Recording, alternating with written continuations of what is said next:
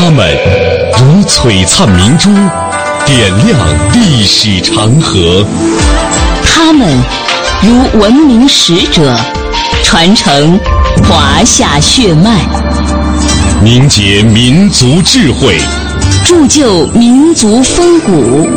请收听《香港之声》中华人物。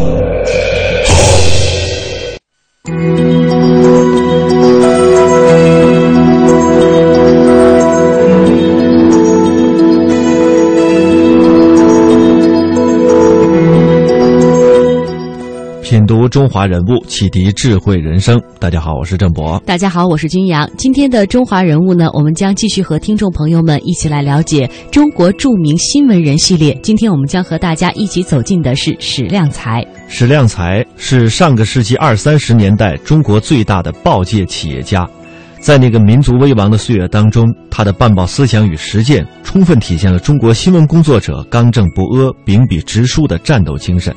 他曾经这样告诫报社的同仁：“人有人格，报有报格，国有国格，三格不存，人将非人，报将非报，国将不国。”《申报》是中国近代一份赫赫有名、影响深远的报纸，在其近百年的沧桑历史当中，原《申报》总经理、爱国民族资本家石亮才为他的发展直至辉煌做出了重要的贡献。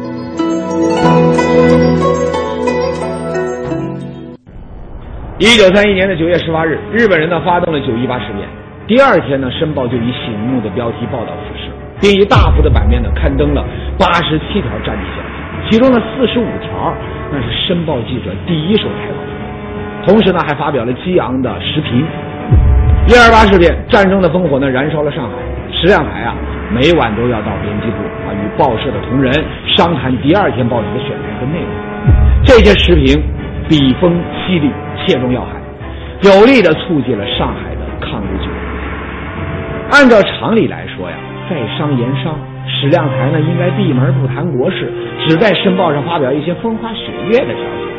但是，史量才显然不是一个纯粹的商人。啊，正如我们前面所提到的那样，史量才他办报讲究的是国有国格，报有报格，人有人格，保家卫国的理想，促使他在《申报》上登出了大幅的抗日报。不仅如此，史量才呢还不顾巨额的经济损失，毅然在《申报》上发表声明，从此不再刊登日本商品报道。此举一出啊，国人那是拍手称快。人物穿越时空，人生启迪智慧，人文润泽心灵，人性彰显力量。香港之声。中华人物，为你细数那些被历史记住的名字。接下来，我们为您讲述在那个动乱的年代当中，史量才智斗袁世凯的故事。我们知道，袁世凯当时窃取了大总统之后，又做起了皇帝的美梦，紧锣密鼓的他想复辟帝制。袁世凯深知舆论的厉害，以威逼与利诱并举，使他的报纸啊。呃，希望宣传来鼓吹他的一些思想。那么，《申报》呢是当时收买的首选对象，因为这份报纸是沪上资深大报，发行量，呃，当时达到了万余份之多，覆盖面非常的广泛，而且影响力也是非常的大。总经理史量才更是报界的名人。当时薛大可刚刚到上海开始暗中活动，他有一个赵姓的朋友的儿子，正好当时在《申报》当秘书，于是呢就想请赵秘书带口信。给史量才，大概的意思说的是，只要申报不发表反对帝制的议论，支持袁世凯做皇帝，就可以给予他当时巨额的津贴。当时呢，史量才正在遭受着一场冤屈官司，被罚了大量的赔款，在经济上他陷于困境之地。薛大可以为啊，史量才正好缺钱用，正好呢借此事可以封他的口，殊不知他却碰了一鼻子的灰。接下来通过一段音频，我们一起来了解一下。一九一五年夏天，一心想当皇帝的袁世凯啊，就准备暗中收买几张报纸，为自己登基鸣锣开道。当时呢，已经渐有起色的《申报》呢，哎，就成了他的首选。袁世凯呢，就派出亲信带着十五万巨款来与史量才面谈。这史量才啊是母亲相送，并且呢许以高官厚禄，十五万银元巨款，还有高官厚禄相送啊，只需要让这个申报说上几句好话。那么按照袁世凯的想法，谁都会乐呵呵的答应。但是他显然不了解史量才。史量才之所以收购申报赚钱呢，倒是其次，主要是为了实现天下兴亡、匹夫有责的理想。现在这袁世凯想当皇帝，那就正撞在了史量才的枪口上。史量才不仅没要这个钱，而且呢，他第二天把这个丑闻给揭出来了。你想想看，有多大的胆量？这个袁世凯坐上皇帝，你就是杀头的，他不考虑这个，他把自己的生命呢放在啊这个申报的后面。在揭露袁世凯丑闻的这张申报上，史量才还郑重地登出了他办报的宗旨。本报宗旨以维持多数人当时切实之幸福为主，不是理论，不上心情，故每遇一事发生，必查真正人民之利害，秉良心以立论，始终如一。这则曝光袁世凯的启示放在头版，一大幅刊登，一连登了九天。当时的《申报》呢，已经拥有了数量巨大的读者。那么史量才在报纸的头版连登九天半报宗旨，来揭露袁世凯。你说那就相当于连续打了袁世凯九天的耳光啊！这耳光打的还是轰动全国，人尽皆知。那也就因为这个头版，在全国引起了巨大的反响。袁世凯当皇帝的美梦，最终呢没能实现。你想，你说这袁世凯能不恨这史量才？溯华夏五千年，英才辈出；激扬文字，书写风流；跌宕声韵，记录千秋；征战沙场，气吞山河。这里是香港之声，中华人物。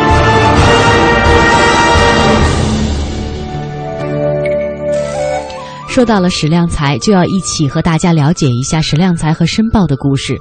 他为什么要创办申报呢？或者说为什么要接手申报呢？他亲眼目睹了辛亥革命的失败，也逐渐看清了反动军阀和流氓政客争权夺利、尔虞我诈的真实的面目。对革命抱有满腔热忱的他感到十分的失望，所以从那个时候开始，史量才决定把主要的精力转向新闻事业，试图通过社会舆论。的力量来监督当局，激浊扬清。接下来的这段音频呢，讲的就是石量才与《申报》之间的故事。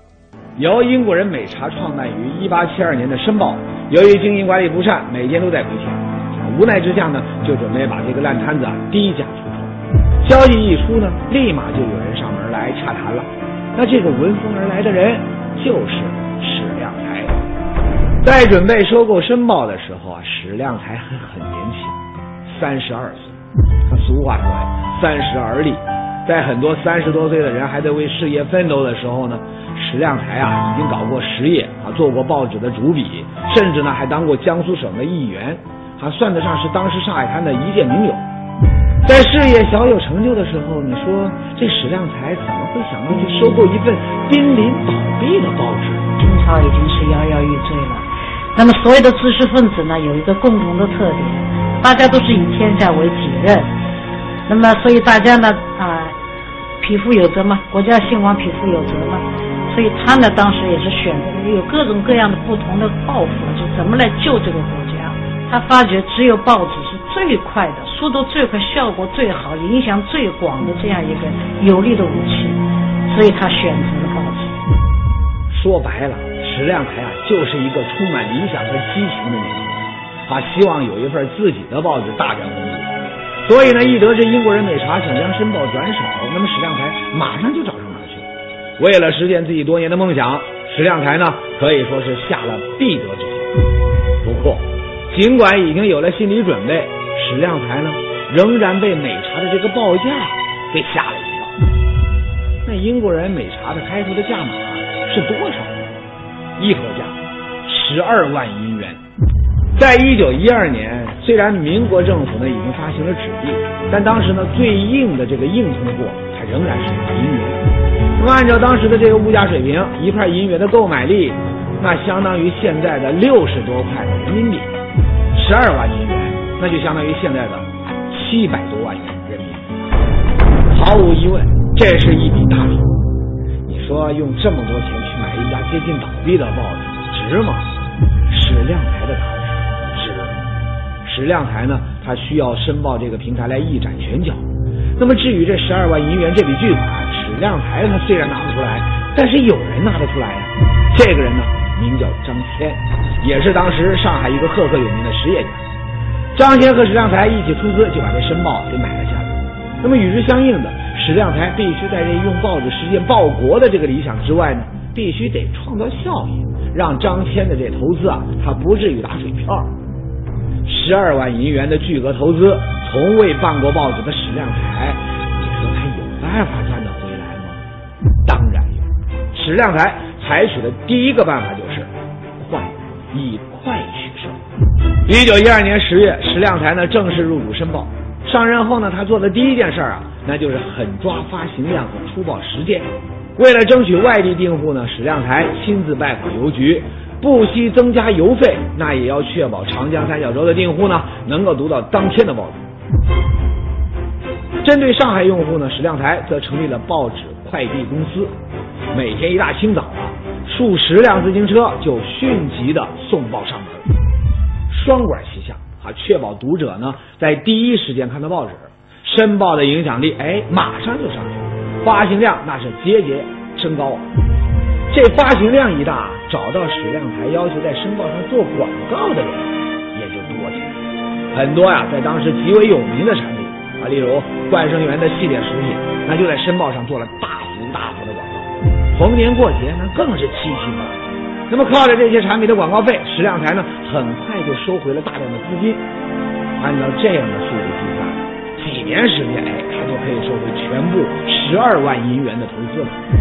但是我告诉你，如果要等上几年才能够收回成本的话，那史量台也就不配称为一代报王了。除了快字诀，史量台还采用了一个方法，主动出击拉广告。广告作为报纸最重要的经济来源，那么当时的报馆呢，那都是守株待兔，啊，坐等这客户上门。史量台呢，却大胆的革新，在申报建立了一个全新的部门——广告科。让广告内勤人员呢，他负责受理和设计；外勤人员呢，他负责开拓客户。那么这种广告模式开了当年的风气之先。你瞧，这史量台虽然是第一次进行报纸，但是呢，他确实很有天赋。光是设立广告科这个点子，就给申报带来了数额巨大的收入。就在其他的报馆纷纷效仿的时候呢，哎，这史量才的脑瓜子里啊，他又蹦出了一个崭新的创意。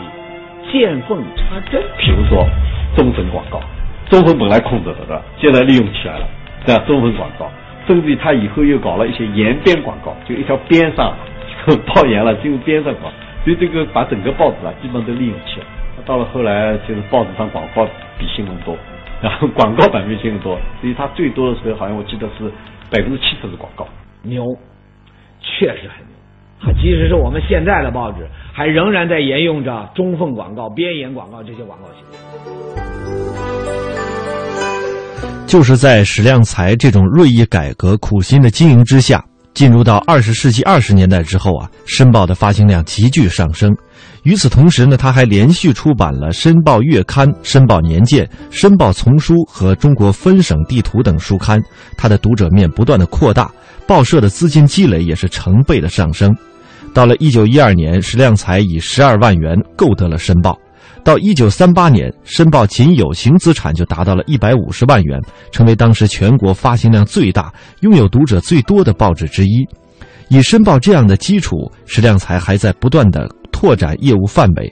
在一九二一年，他和南洋呃侨商合办了中南银行，后来又集股创办了民生纱厂。帮助扩大五洲药房，而且又协助复兴中华书局。在一九二七年，呃，经办了《时事新报》之后呢，又购得其全部的产权。一九二九年，他从美美孚美商的这个福开森手中收买了《新闻报》的大部分股权，这就一跃成为了上海乃至中国新闻界最大的报业集团。史量才本人也成为了当时中国最大的报界企业家。有了钱呐，史量才就有了底气了，他开始运作了几个国内从未有过的大动作。十九世纪二十年代，世界局势呢风云动荡。为了能给读者提供国际化的信息呢，史量才在纽约、伦敦、巴黎、东京等地就增设了记者，形成了一张覆盖世界的信息网络。一九一八年，史量才呢请来上海一流的建筑设计师，按照报馆的这个业务流程布局，从编辑部、经理部、广告部和牌子房、印版间以及印刷厂等一应俱全，建成了中国第一幢报业大厦。那这栋大楼它花了多少钱呢？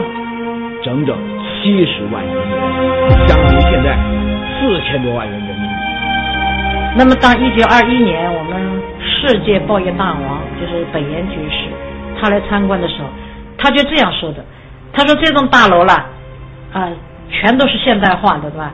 像这样很少，世界上很少，大概只有只有他们，就是《申报》和我们《泰晤士报》可以并驾齐驱。”除了花七十万银元造楼，史量才呢又花了二十万银元，从美国呢引进了当时最先进的印刷机，每小时可印报纸四万八千份，是原来的二十四倍。一九一九年十月，由于《申报》的骄人业绩，史量才在世界报纸大会上当选为副会长。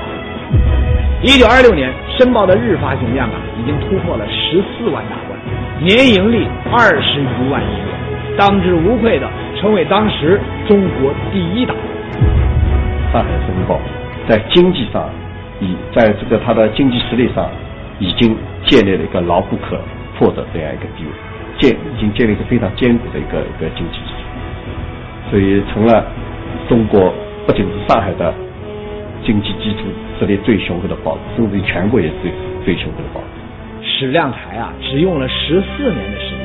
就让濒临倒闭的这《申报》成为全国实力最雄厚的报纸。有了《申报》这数量巨大的读者，只要史量才愿意，他的一举一动啊，都可以影响到国内的政治局势。那么当然，史量才的地位呢，在上海滩那也是水涨船高。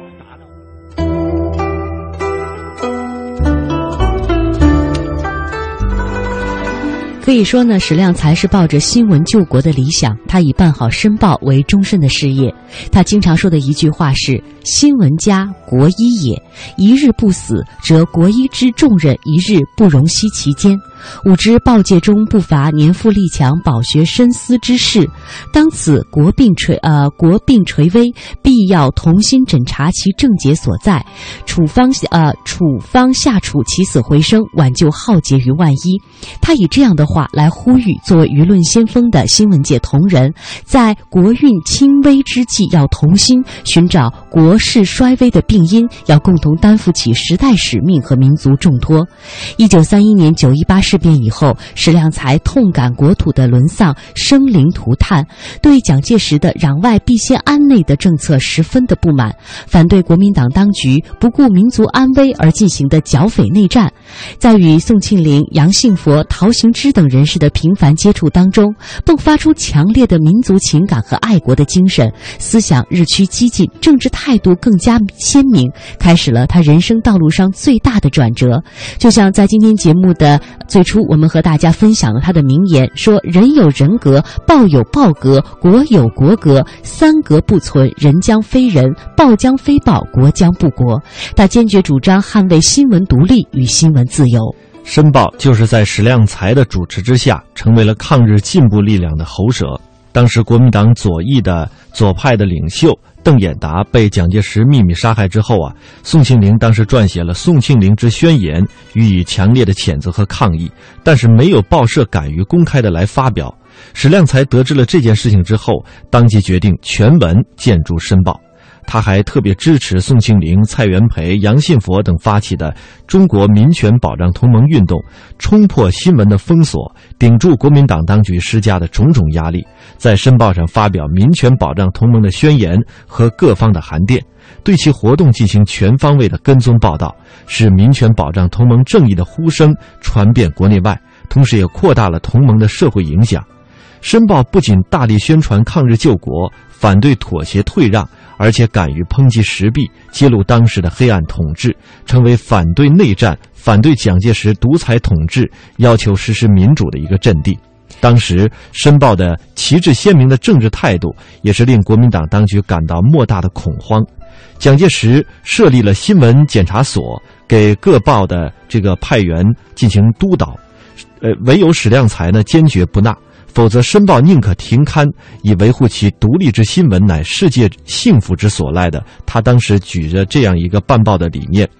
当时呢，为了控制上海的舆论阵地，蒋介石，呃，这个政府啊，试图在拉拢史量才，以他以中山文化教育馆常务理事，还有上海临时参议会的议长等这些呃荣民高位。但是呢，他坚决坚持正义，不为所动。由于言论自由的进步，一九三二年的七月到八月期间，《申报》曾经被蒋介石禁止邮递达三十五天之久。之后，蒋介石又找史量才谈话，威逼说把我搞火了，我手下有一百万军队。史量才回敬说，我手下也有一百多万读者，我们也不敢得罪。就是在这种腐败的拉拢还有威逼利诱，都当时没有效果之后啊。在一九三四年的十一月十三日，蒋介石指派了呃当时的特务暗杀这个石良才。溯华夏五千年，英才辈出；激扬文字，书写风流；跌宕声韵，记录千秋；征战沙场，气吞山河。这里是香港之声，中华人物。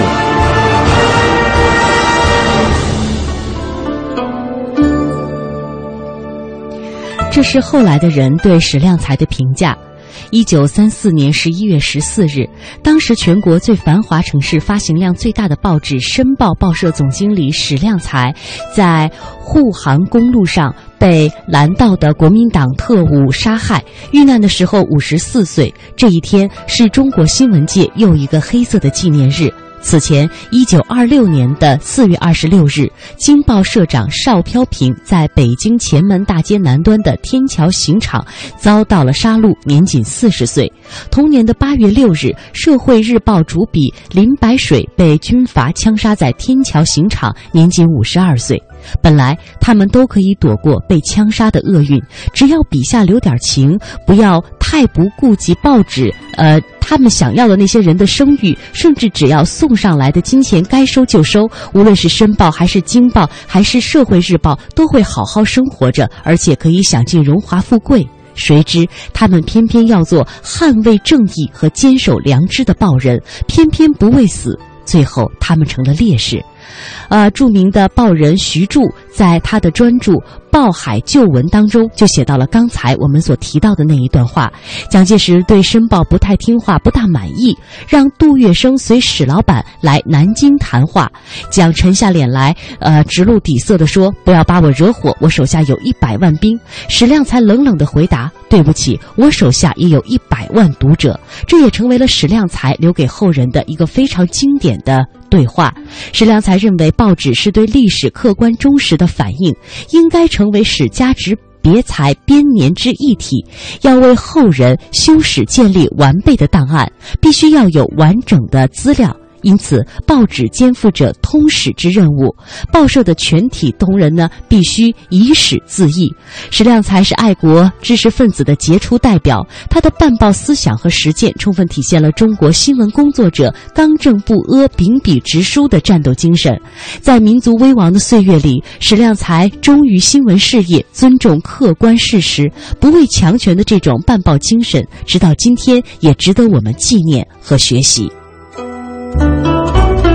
以上就是今天中华人物的全部的内容，感谢各位的收听，我们下期节目再会。再会。